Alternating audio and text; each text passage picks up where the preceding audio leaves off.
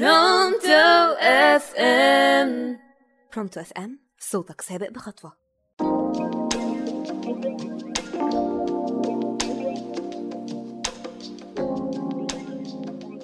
مساء الخير على أعزائي المستمعين، معاكم رحمة كمال في برنامج حكاوي رحمة.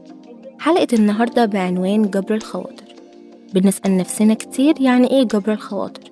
يعني الكلمة الحلوة اللي براضي بيها الناس في الأوقات الصعبة للتخفيف عنهم.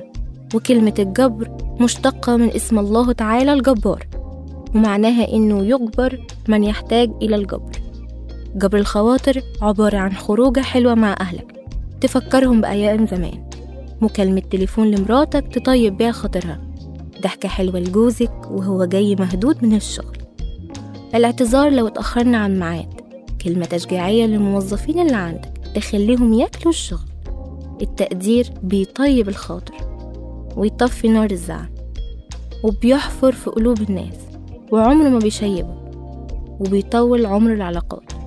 قريت مقولة في كتاب بتقول: إياكم وكسر الخواطر، فهي ليست عظاما تجبر وإنما أرواحا تقهر.